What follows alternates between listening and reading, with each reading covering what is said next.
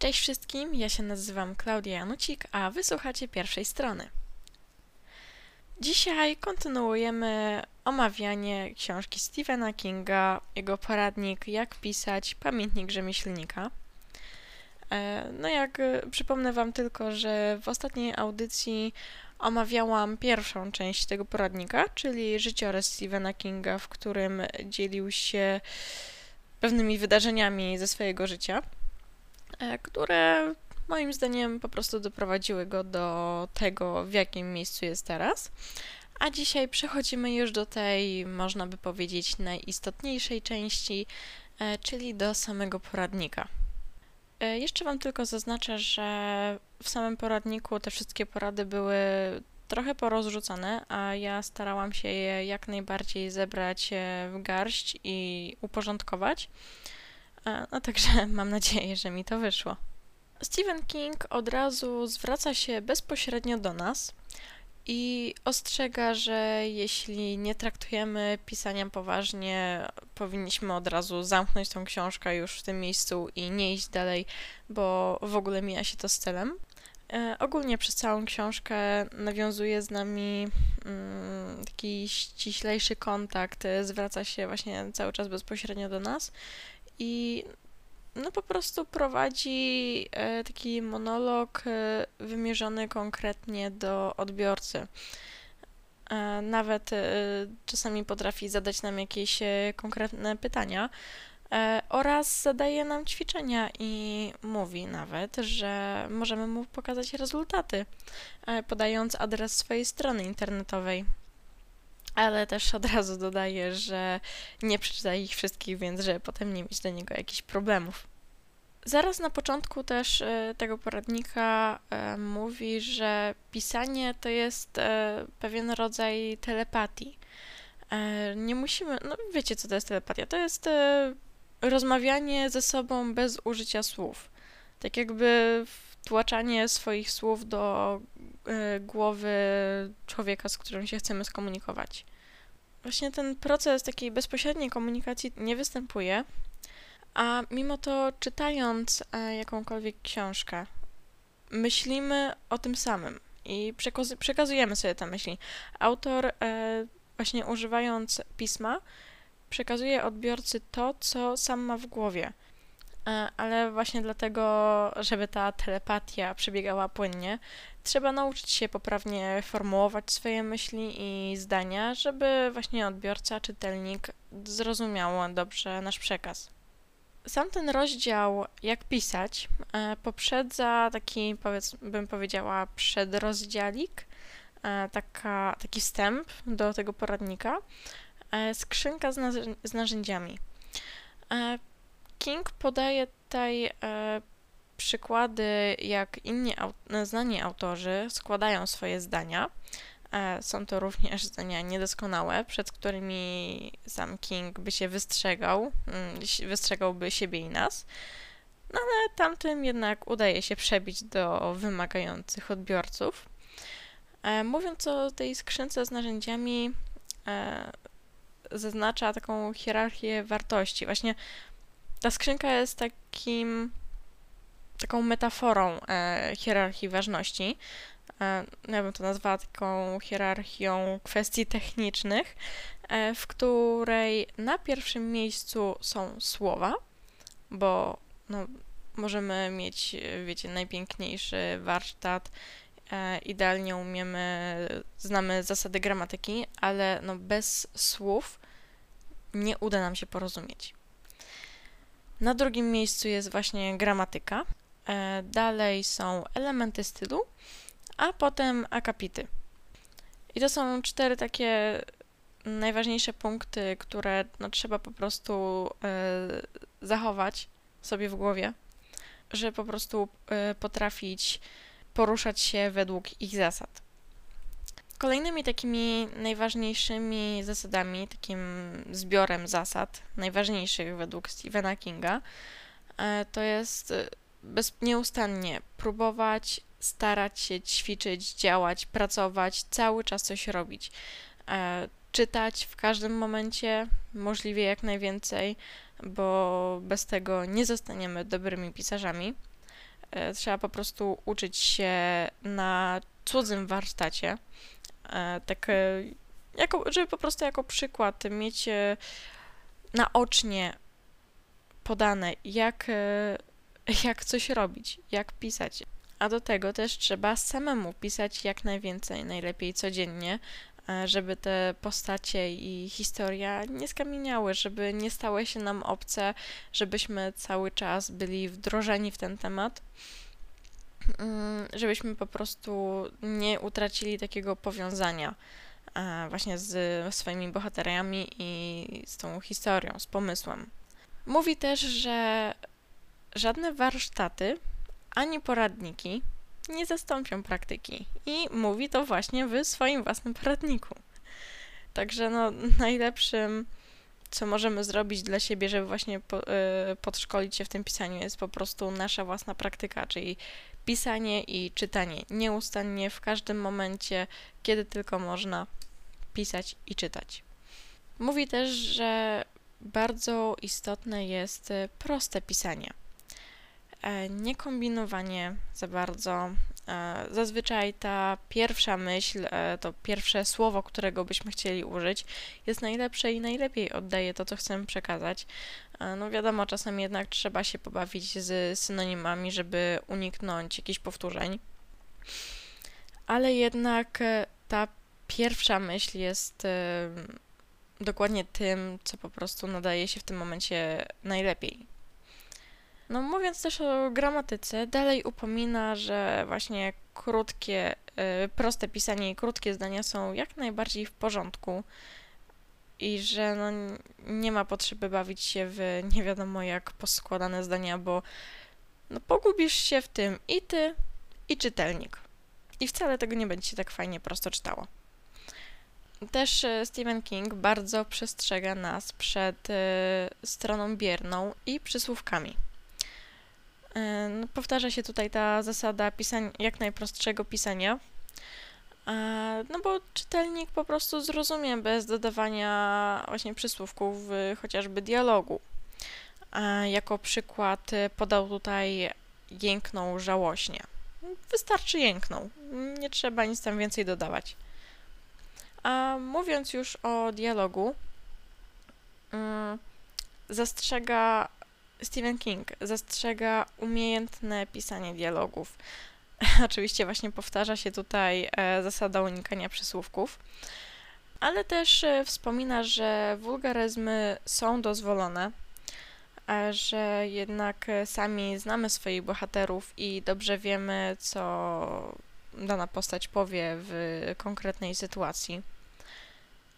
No, dziwne by było, jakby powiedzmy tak, jakaś gorąca głowa, e, choleryk, e, nagle, nagle w sytuacji, która całkowicie wymknęła mu się spod kontroli e, i przez co zaczęły w nim buzować emocje, nagle krzyknął o kurczaki. Wiecie dobrze o co chodzi. Czasami po prostu e, najlepiej jest wyrazić emocje przez po prostu jakiś e, wulgaryzm ale no wiadomo, że nie można przesadzić w żadną stronę, więc no tu się kłania właśnie umiejętność pisania dialogów. E, przedstawia nam też e, zasadę dobrej prozy, e, czyli nigdy nie mów o czymś, co można pokazać właśnie dialogiem. I z tego, co sama zauważyłam, faktycznie nieraz jest tak, że zamiast w powieściach, zamiast narrator opowiada nam o danej sytuacji po prostu bohater, mówiąc to do kogoś innego. I to faktycznie jest, no, moim zdaniem, bardzo fajny sposób przekazania takiej informacji, bo od razu mamy już z głowy przynajmniej dwie rzeczy: właśnie opisanie tej sytuacji, ale i poinformowanie o niej e, jakiegoś innego bohatera. E, takim kolejnym punktem, o który zahacza King, e, są opisy. E, w książce należy zawierać, według niego, opisy miejsc, które naprawdę są istotne e, dla fabuły, dla jej rozwoju, które no, za wszelką cenę musimy pokazać czytelnikowi, bo inaczej nie wiem, przegapi jakiś, e, znaczy przegapi, w ogóle się nie dowie o jakimś istotnym elemencie z otoczenia, który później odegra jakąś e, ważną rolę. Ale za to nie skupiać się na niepotrzebnych szczegółach, które no, byłyby tylko na przykład kwestią pielęgnacyjną, ale są tylko taką zapchaj dziurą, niepotrzebnymi słowami, których, e, jak już wiemy, Stephen King bardzo nie lubi i sam stara się ich unikać. A wiecie, czego jeszcze nie lubi Stephen King? Nie lubi banalnych porównań i z całą um, z całym zdecydowaniem odradza nam to, czyli no to są takie porównania typu e, bieg jak szaleniec albo piękna jak letni dzień. No i faktycznie mogłoby się wydawać zaraz, zaraz, no ale taka no, piękna jak letni dzień to jest przecież bardzo ładne porównanie i no szkoda by takiego nie użyć, no taki zwrot jest no przecież no to jest takie wow, przecież to wyjawia właśnie ten talent pisarski. No właśnie, mm, mm, tak nie za bardzo. I tutaj no, muszę przyznać w sumie Kingowi rację. Mm, sama właśnie czytając ten fragment zastanawiałam się,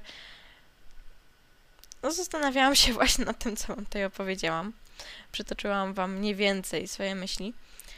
Ale no, jest w tym coś. Faktycznie, mimo że jest to porównanie bardzo ładne, jest to tak samo banalne i tak naprawdę nie potrzeba jakiegoś nie wiadomo jakiego talentu czy wielu namysłów, żeby wpaść na coś takiego. E, też a propos opisów, mm, King odradza nam opisywanie całego wyglądu postaci, no bo też zwyczajnie jego zdaniem nie jest to takie potrzebne. E, bardziej istotne są emocje, jakie odgrywają się w tym momencie u bohatera.